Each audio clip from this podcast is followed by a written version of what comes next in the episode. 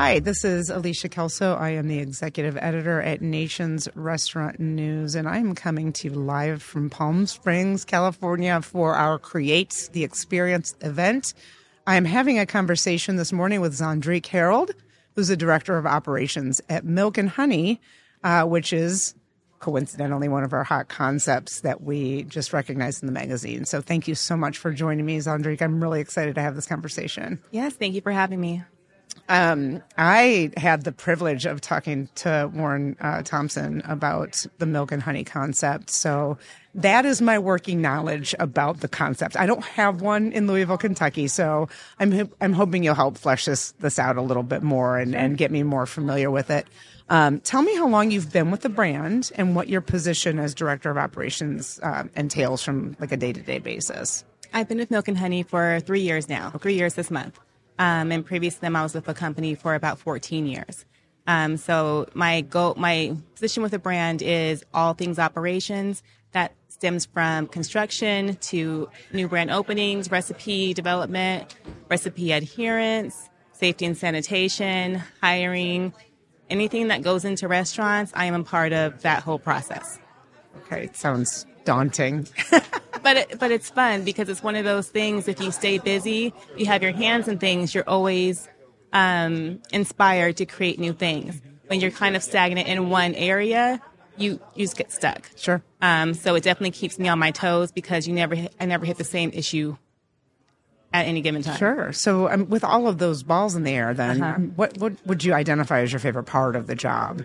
The people part of it. Okay. And that's definitely the hiring, the development, the aha moments that go on when they're in conversation and you teach them something, and you come back around and teach them that same thing. And it's like, okay, I have it now. Because you, it's, the people are, are almost like a classroom. Everybody is learning a different way. So figuring out which way really helps them ignite. Yeah, sure. Um, you know, as mentioned, we, we did identify uh, milk and honey as one of our hot concepts, and Warren talked me through what makes the brand special. Um, with your unique perspective and your your position, again with all the balls in the air, uh-huh. what would you identify as your favorite thing about the brand that's kept you there for three years? The excitement from the community about the, the food and the matching the level of hospitality with the level of food. Okay. And that's a good transition because also when I spoke with him, he mentioned that it is the food that gets people in line for 45 minutes on a random Monday mm-hmm. afternoon. Mm-hmm. Um, and he said when when uh, you know the company came on board and acquired uh, the milk and honey brand, there was work to do on the service side. And so I'm curious to know from your perspective what that work entailed, and and where you think that progress you know sort of is now um, three years later the biggest work that we had to do was the first impression. Right when you walk into a concept, whether it's walking in or you're on the phone, that first impression goes a long way to whether or not you decide to come join us or whether you decide to stay in the building. So having that good welcome to Milk and Honey should be something you experience every time you walk into any one of my locations. Um, and then that kind of grabs people to say, okay, what is Milk and Honey? Is it a bakery? Is it a, a cosmetic place? What is Milk and Honey? Um, so really helping draw them in to have that conversation so the people at front really have that engaging, charismatic, magnetic personality. And people placement is a big part of that. Okay, great. And how do you feel about the progress that's been made? Do you feel like you've you've put those pieces into place and are in a better spot than than three years ago on the service side? I do. We also have locations that have different personalities. So we have our quick service restaurants. Everything is express. Everything's in carry out boxes. Then we have our full service locations where it's your traditional full service. We have our upscale full service, and then we have a hybrid of the quick service and the full service to where it's you come in, you order at the cashier, but everything comes out on China. Okay, great. And um, that seems complicated. so, you know, in addition to all the changes operationally speaking, mm-hmm. um, you know, that have sort of manifested in the past three years, there's more channels, there's more, you know, you know. Um, Tell me what you identify as the biggest challenges and pain points that you have to solve for in your position. It's developing people to really understand what they're looking for in a company.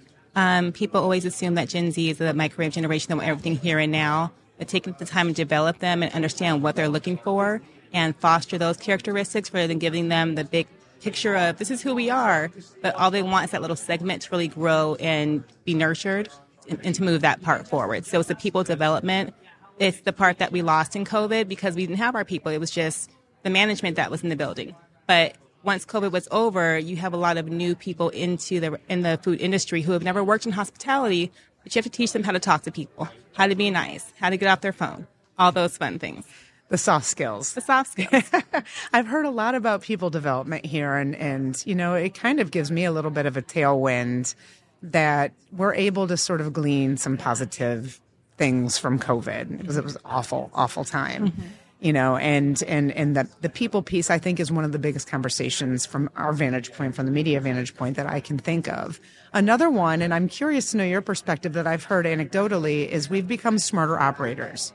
We've become more efficient um, we're, we're, looking a little bit more, um, you know, deeper under every rock because mm-hmm. uh, uh, of the cost pressures, uh, because of the labor challenges, because of everything. Um, is that a fair statement from from where you're sitting? That it's you have to look at cost because food costs aren't going up. You have to look at labor because the cost of labor is going up. But how can you combine the online platforms with the people platforms? Because not everybody wants to come to a kiosk and order food. Some do, some don't but how do we relay that human aspect, that people aspect into every interaction we're having with each guest? It's easy not to. It's harder to develop those um, attributes. Okay. And and what would you identify as some of the efficiencies that you've sort of put into place to to reconcile those two things? Um, engagement daily with not only my district managers but with my general managers, my sous chefs. Um, it's open door policy. Call me anytime, any question, any issue that you have, because you never know what you're going to encounter, and there's no playbook for everything you are going to encounter. So definitely making sure that your that line of communication is open. So if it's open for me and you, then it's open from them to their team, and then that way they're able to navigate any circumstances that may or may not occur. Right. Okay. And what is your favorite thing on the menu? um, um, the crispy salmon hash. Okay. Um, so it's a fried salmon with a spinach cream sauce, Cajun cream sauce, um, and crispy hash browns. Um, and if it's at my Wharf location, it's going to be our gumbo. Okay. Um, I was raised on gumbo, so gumbo with shrimp, crab, sausage. It's everything. It's lunchtime. It's everything. You're getting me right in the. um, yeah, I, I, shout out to your your marketing team because I had to facilitate that story and that food photography was some of the best I've seen. Mm-hmm. I got to get over there and try this. Or you know, I, you're growing as well, um, so maybe you can grow into Louisville in the next couple of years. So tell me what is next for for the Milk and Honey brand. Um, there's a lot of collaboration. Thompson Hospitality has about 17 concepts. Um, and within those concepts, like at our Wharf location currently, Makers Union opened next door. So being that we're part of um, such a large umbrella of Thompson Hospitality, it's collaborating, learning from each other, but we are also expanding. Um, I have two locations opening this month. Um, and looking for about four more next year. Great. Um, so we'll continue to expand south and north. Um, so look for us anywhere um, and at any time. And you, we may pop up in one of our sister restaurants at any time also. Okay. Great. Well, thank you. Is there anything else that you wanted to talk about with the brand? I mean, this is great. Um, it's great. I mean, anytime you come to Milk and Honey, it's like walking into Grandma's kitchen. All the recipes that you remember, the grits, um, the French toast, the gumbo, all those things you walk into but it happens in a faster format in a more contemporary R&B atmosphere. Great. Well, I'm I'm looking forward to following the growth Thank you. Um, congrats on the hot concept uh, uh, identification, and, and I'm thrilled to see what's next. So Thank I appreciate you, so much. you joining me today. Absolutely. Yep. Hi, I'm Joanna Fantozzi, Senior Editor with Nation's Restaurant News. Uh, we are here with Mehdi Zarhloul, CEO and founder of Crazy Pita. Thank you so much for being here. Thank you for having me. Um, and you were, we were just having this. I, I, thought this was a great comment that you just made, so I want you to repeat it uh, on on the podcast. Um, could you tell me a bit about the various hats that you hold at your company? well, um, I am uh, the CEO and founder of the company. Uh, Crazy Pita has existed for about 17 years, a month ago. Um, and um, we started it uh, in Las Vegas. We currently have three units, um, and we just started recently franchising um, in uh, Houston. We're about to open our first franchise in Sugarland, Texas. Um, I do, yes, I do uh, multiple hats. Um, as a being a young, you know, a young um, uh, and a small company, I do my own marketing, I do my own operations, I do my own. Uh, I, I, assist in many positions as I can. Um, and um, luckily, lately, we've been having the technology that's been actually assisting me, and it allows me to do more other tasks that I'm supposed to be doing and grow my company instead. Um, just for an example, I uh, we found a company called Percy that provides me with virtual cashiers. And um, you know, right before after COVID, with the labor situation, it was so hard to find people to work. So uh, this company helped me establish cashiers from overseas uh, through a Zoom call, and they're virtual. They come and you can talk to you on the screen, and they help me cover over six thousand shifts a year.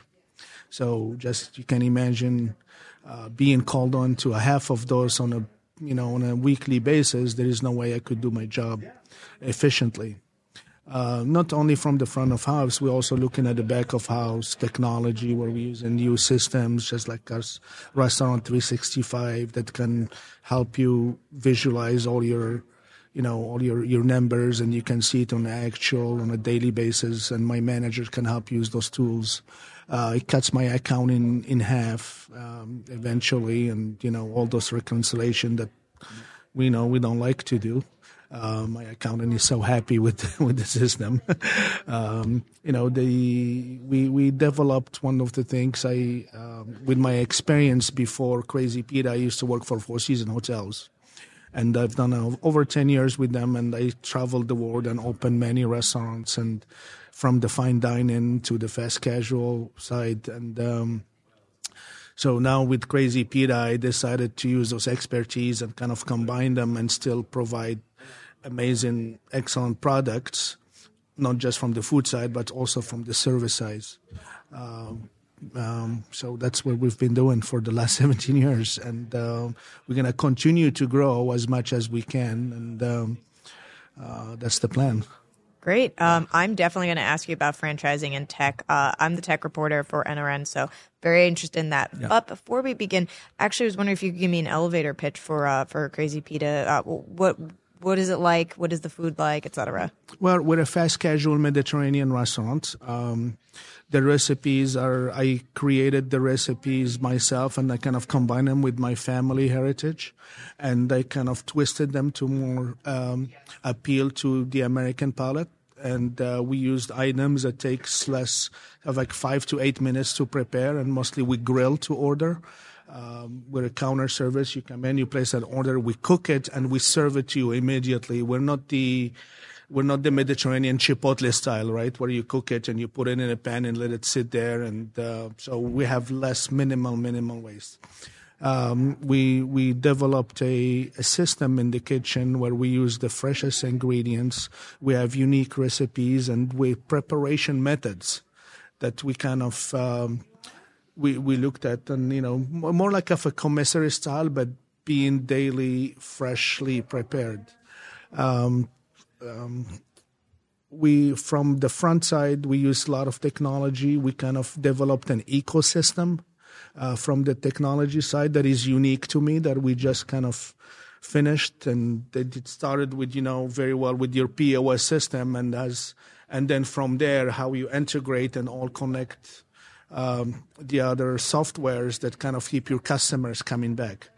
Uh, we developed a program when as soon as customer comes in, you you know it takes a long time to acquire a guest nowadays, and we kind of seems to reduce it. I mean, usually it's between three dollars to seven dollars to acquire a guest, and the toughest part is how do you bring them back once you once they're coming in.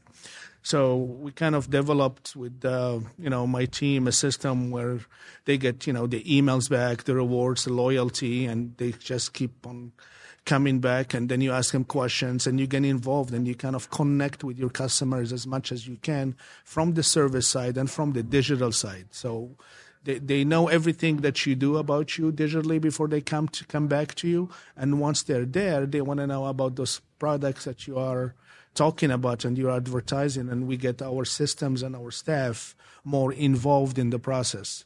Um, and then you try to get them again with the, you know, you do some QR codes and you just keep them involved and you engage with them in their daily activities. Um, recognition in what they do, you know, people, they, uh, you have somebody that work nine to five, and on their way home, you want them to do a lot of, you know, pick dinner home to their homes.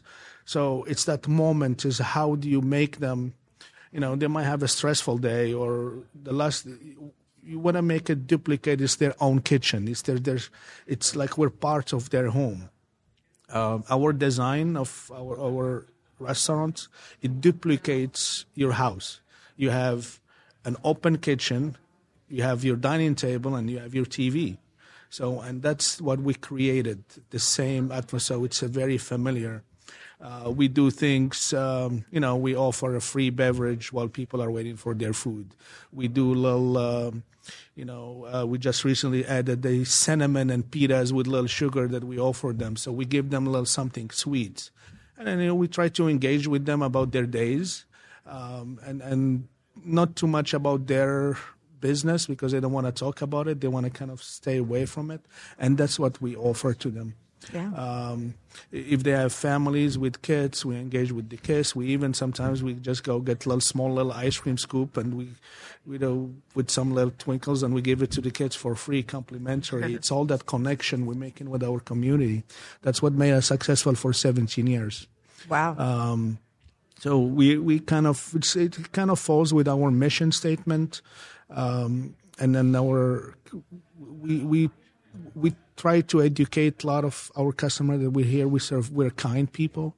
Uh, kindness is one of our mottos. We we promote. Uh, we started a foundation called the Be Kind, Just Stevens Foundation, that promote kindness, and we've been implemented it for all these years. Uh, you know, how is the be your best. Uh, eye, you know, the small little thing, eye contact, uh, do your, uh, be knowledgeable. Um, a small little thing that can matter to anybody uh, to make them, you know, part of, become part of your family. Um, I love that. Yeah. Um, I have to say that I don't know of too many restaurants that will just be like, yeah, we'll give you something free when you walk in. That's pretty amazing. It sounds like it's a lot about um, customer service and really just and just maintaining that. Um, and uh, I feel like uh, your your brand is the exactly the type of brand that would that that we are welcoming and targeting here at Create. Um, and I, it sounds a lot like um, the technology solutions that you correct me if I'm wrong. It sounds a lot like the technology solutions you guys are looking into, kind of combine um, solutions to uh, customer service needs as well as labor needs. Uh, so I guess as a smaller company, how are you kind of looking at uh, your technology strategy? Well, for a small company that I'm implementing all this at the moment, I'm doing I'm reinvesting everything into technology. Uh, now, I look for the future. I mean, what in order to compete in the field now, you have to have those components. Um, so, and and everything that we do, it starts with your POS system, right? Because it's connected to everything. We want to get to know your guests. We want to know who you are. We want to know uh, where, what, what are your likes and what are your dislikes. And that's what we want to provide, not only from the food side. We know the food is healthy and good, as consistent. And all restaurants nowadays provide good food, right? Anywhere you go. It's, it's, it's, that is not negotiable anymore, right? Uh, but the way you do business now, how do you operate? That's the part that changed. Um, and then we have to pivot and change with it, especially right after COVID, when you're mixing, when you have less labor, um, and I want to reach to you and I want to let you know about my food on your phone before you come to me. Um, and all what I focus on three to five miles radius in every one of my stores. Mm. But as you know, people move out, people, they leave, they come back, they grow, they do other things. So there is always that 5% to 10% gap that keeps rotating And you want to keep approaching that 5% as much and you want to grab them and have them introduced you. If they're moving in, buying a new home. So I try I use a theory that I say every time you open a mailbox, I want to be there. I want to have Crazy Pita in front of you. Either it's in your phone, your email, your mailbox, uh, a flyer, a magazine you read. So I try to be as much as uh, possible right in the f- forefront. Yeah. Uh, but technology helps so much because you know you have to set up all this now because two three years from now, uh, the digital, it's going to grow for example. Currently, 30% of my business is digital, uh, either through an online or a third party channels. and that's going to continue to grow as the labor pool, you know, labor is going to get higher, and I'm sure two, three years from now, we, we, it's, it's, you're going to look for ways to, to, to speed the process. And so, at the end of the day, we, we're here to make profit, right? We're in the business to make as much as we do it with kindness and we love what we do and we're passionate about it. But we have a mortgage to pay. We have kids that needs to go to school. We have doctors to pay. So we look for ways to continue to make that profit. Um, and continue in the future to, to, to evolve and has the ha- people's habits will change. Um, I don't know what to predict about five years from now, but statistics shows that five years from now we're going to have about 70% of the orders are digital. Um, if you notice now, AI is taking over uh, so many components like answering phones. Um, so it, it, will come to a point where and there is kiosk that you talk to them and they have all your orders. We're as a small company, we're not there yet, but uh, eventually we, we, are setting ourselves to when it comes to that point, so that we are ready to pivot one more time and get there. Yeah, absolutely. And um, so a lot of as you were mentioning, the AI, a lot of that really is about kind of saving with labor costs. And so, um, how do you think that, that that you might be implementing that in the future, or um, is there any kind of labor saving technology that you guys are implementing right now? Well, we um, as a small company, I don't have. I'm limited on what I can do. I mean, I'm, I cannot. Like for example, in the preparation, there is machines out there that can do my prep, but they're very costly, right? I mean, I can. There is a machine that cut my meats, and they cost about eighty thousand dollars. You know, uh, but again, you can give you, you know, I can make me a thousand skewers within one hour, right? So you can imagine the saving, but then come up with the front, and I don't have enough units to go and buy that machine. But as we grow, it is in our plan to bring it, and that will help you not. We I, we don't want to cut labor, right? We really don't. We would like to have the human interact. We like to go in the kitchen and see the cooks, you know, cutting the meat and chopping vegetables but it's getting to a point where we cannot find people to do the job. That's why we're going towards that uh, technology. Uh, but yeah. we, eventually, it's going to work itself, and it's going to move towards that way. I mean, there's so many companies that I met in this uh, conference that do the same thing, and they've been approached, and now they have programs for smaller companies like me, where we're entertaining them to have those products come to us already pre pre-cut, pre-sliced, and then we use our marination in our house. Yeah. Um, um, as we like to marinate fresh, we like to keep the spices. I, am a person who doesn't like my spices in the freezer for a long time. Uh, I still have those flavors. Um, yeah, it's best. Yeah. Fresh is definitely best. Yes. Um, you're right. Technology is a lot of the technology solutions out there right now, especially the newer ones like AI and automation, are really expensive. Well, it, it is very expensive. Um, uh, I use AI now in a forecasting, like my, my, my labor forecast and uh, my budgets, and I try to compete with it. We try to compete with them in a manner, see who's going to win. Uh, my accountant still wins. that takes years of experience, right? Uh, but they're learning. They're doing things that are so amazing. The AI, um, as far as taking orders, digital, uh, and eventually it's going to go there. And when people are getting used to it, um, it will be more acceptable. I still like the human factor. That's why I decided to do virtual cashier versus a kiosk because I still like to have a person talking to you. Uh, it was very challenging in the beginning. Uh, but a year and a half later, it's it's so acceptable that all the people that were offended. I mean, we had people in the early stages that they said they're gonna boycott Crazy Pita, and a couple kids came up with banners stealing jobs from America, and I'm like, well, I'm just trying to sell some oh chicken here, and I'm just. I'm trying so sorry. That sounds um, awful. But it's it's in you. I mean, just things when just remember when the grocery store they have self checkouts, right? It's the same thing. If People are like, no, we're not gonna do this. Get offended. Or before, where you has to have a person doing your gas in your car. Uh, you're too young to remember, but uh, but before there were people that put gas in your car, and once you took them away, everybody flipped, and now everybody does it on their own. Except for New Jersey. oh, it's a law in New Jersey. You can't pump your own gas. It's weird. Yeah, okay. Well, I guess I got to take a visit there. Uh, it works on a rainy day or a snow day. Yeah, you yeah. don't want to get out of your car. But um, I mean, you might be able to, as you were saying, like as you guys grow, as as you expand, you might be able to um, implement some of these new innovations. Um, so speaking of that in franchising, I think we're going to end on this note uh, because I do think the next session is coming up soon. Okay.